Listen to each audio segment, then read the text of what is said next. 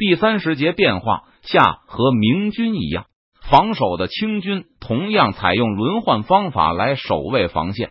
胡文科看到两个牛录的汉八旗援兵抵达后，就打算让其中一个牛录登城参战，另外一个牛录和预备队的露营一起在墙后备战。值此危急时刻，汉八旗也不打算讨价还价，二话不说就要加入战团。看到八旗兵这种中央军赶来助战时，胡文科的手下还纷纷发出欢呼声。不过就在这时，李国英的传令兵又赶到了。川陕总督经过再三考虑后，还是下令要尽量拖延汉八旗进入战场的时间。明军攻击的防线大概有两千米长，上万个清军轮番防守。李国英觉得暂时还是不需要八旗兵出动。在命令胡文科谨慎使用八旗部队的同时，李国英还让其他地段的将领都抽调一点人派到胡文科这里来。川陕总督的命令是：只要露营还有余力，汉八旗就不应该被消耗在防御战中。这些汉八旗只是以防万一的，只有在露营已经无法阻止明军沿着城墙推进时，汉八旗才可以投入战斗。在李国英的帅旗下。他正在和孙思克解释自己的部署：贼人会疲惫，随时都可能露出破绽。这个破绽可大可小，或许出动一千人就能抓住机会取得胜利，或许三千人都不够多，所以一定要尽可能的积聚一支比较大的军队在手里，这样就容易找到更多的溃敌解围的机会。李国英说这番话是因为孙思克刚才又误会了，孙思克以为经过中线一战。李国英会担心汉八旗又要在关键时刻撂摊子。听了李国英的解释后，孙思克无话可说，又退到了一旁。川陕总督也继续观察起战场来，事关每个人的性命。李国英倒是不怀疑汉八旗的斗志。除了孙思克一伙人外，重庆还有四百个满洲驻防八旗。这些满汉八旗军队是营养最好、操练经费最多。忠诚程度最高的清廷中央部队，只要事关他们自己的死活，李国英觉得他们的战斗力还是该在露营之上。除了这些八旗部队外，李国英手中还有六百名总督标营卫士。从綦江逃回后，一度李国英的标营只剩下二百多人，两年来又恢复了一些。他们和满八旗一样，都是重装甲旗。预备队中的最后一千人是李国英精挑细选出来的陕西老兵，由王明德等几个老部下统帅着。接到李国英的命令后，胡文科只好调整了一下部署，用手头的兵力抵抗贺真。贼人在填壕沟，一个清军士兵探出了头，观察到李来亨的部队也接近到城前，准备投石。清军军官下达了命令，李国英就在不远的城楼上督战。此地的清军军官必须要好好表现，肯定不能允许壮丁们偷奸耍滑。因为这里面对着奎东军主帅，所以清军也部署了数量众多的精兵。清兵在墙边储备着更多的木石的同时，大批的弓箭手也整齐的在后排待命。宋良也是其中之一。他看到不时有时候从垛口探出脑袋去观察城前明军的进度。大部分都是迅速的探出头去，环顾一圈，马上缩回来报告。但也有运气不好的，就在宋良的身侧，一个斥候刚刚探出头去，就被一支弩箭迎面射中。宋良甚至听到了那冰冷的金属射入人脸颊肉中的沉闷一声。几乎在脸颊中弩的同时，那个斥候的头盔也被另外一支箭射中，被击中的清兵仰天倒下。抽搐了几下就一动不动了。马上有两个武甲兵走过去，把死去的斥候拖到内侧墙边，然后推下城墙去。宋良看到其中一个武甲兵，一只手取下了那个斥候的头盔，另一只手扯下了自己头上的帽子，把头盔戴了上去。这个头盔不光能救命，有时也能让你送命。刚才这个斥候多半就是因为这个吧？宋良在心里默默想着。就在这时，军官的命令声传来，打断了宋良对那个斥候死因的推测。弓箭手上前扎，露营士兵响应的同时，纷纷向墙垛靠上去。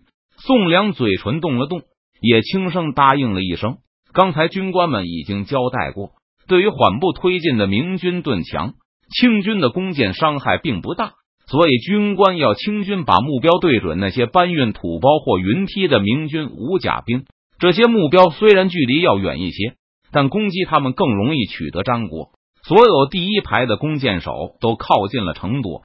宋良心中十分紧张，但也毫不犹豫的大步向前走去。如果在这个时候有什么迟疑，督战的军官一定会毫不犹豫的举起钢刀，而不是皮鞭。作为一个参加过几次城市攻防战的老兵，宋良知道，当他们首次出现在墙垛上时，会受到敌军猛烈的箭雨攻击。前面即是墙垛了。宋良深吸了一口气，迈出了最后一步。他已经站在了一个垛口上，顿时把城外的情况一览无余。似曾相识的大片盾阵，像是一个庞大的甲壳虫似的生物，正在壕沟边缘缓缓蠕动。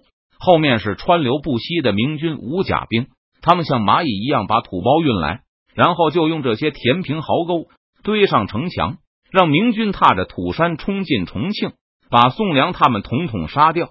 宋良稳稳的张开了弓，瞄准了一个射程范围内位于明军盾阵后方的敌人。在宋良瞄准的位置上，有一道明军忙碌的人流。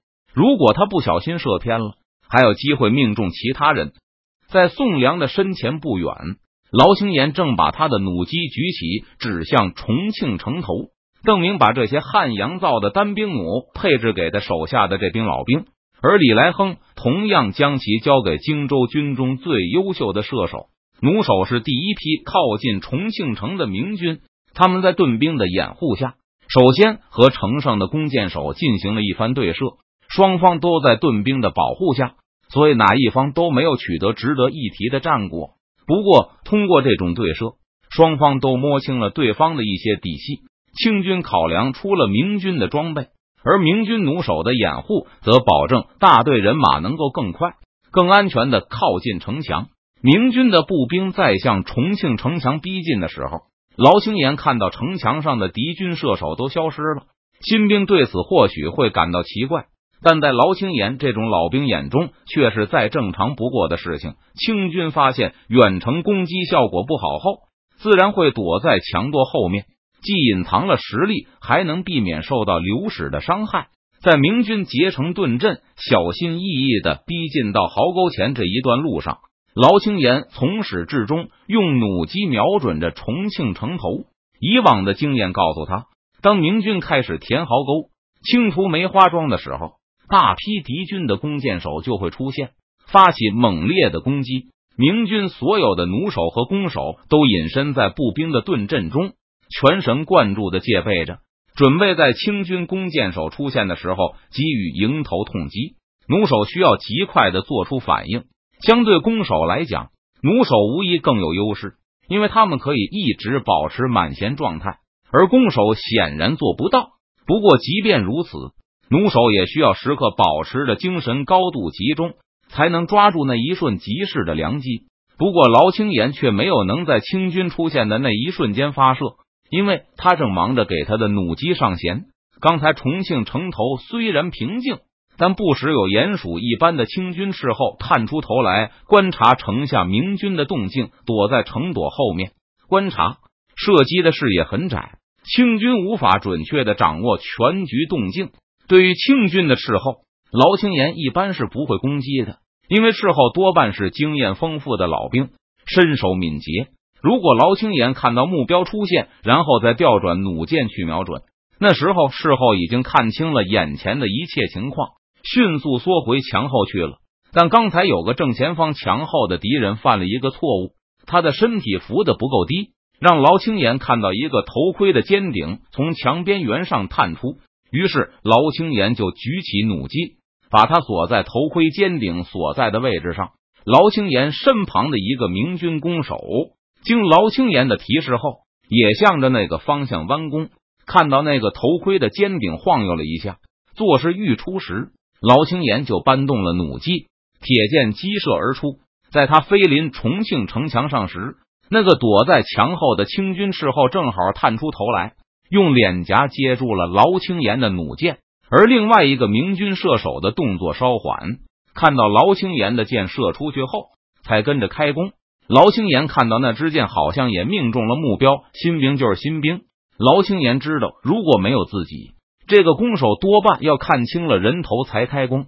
那么，等羽箭飞到时，对方早就又消失在墙后了。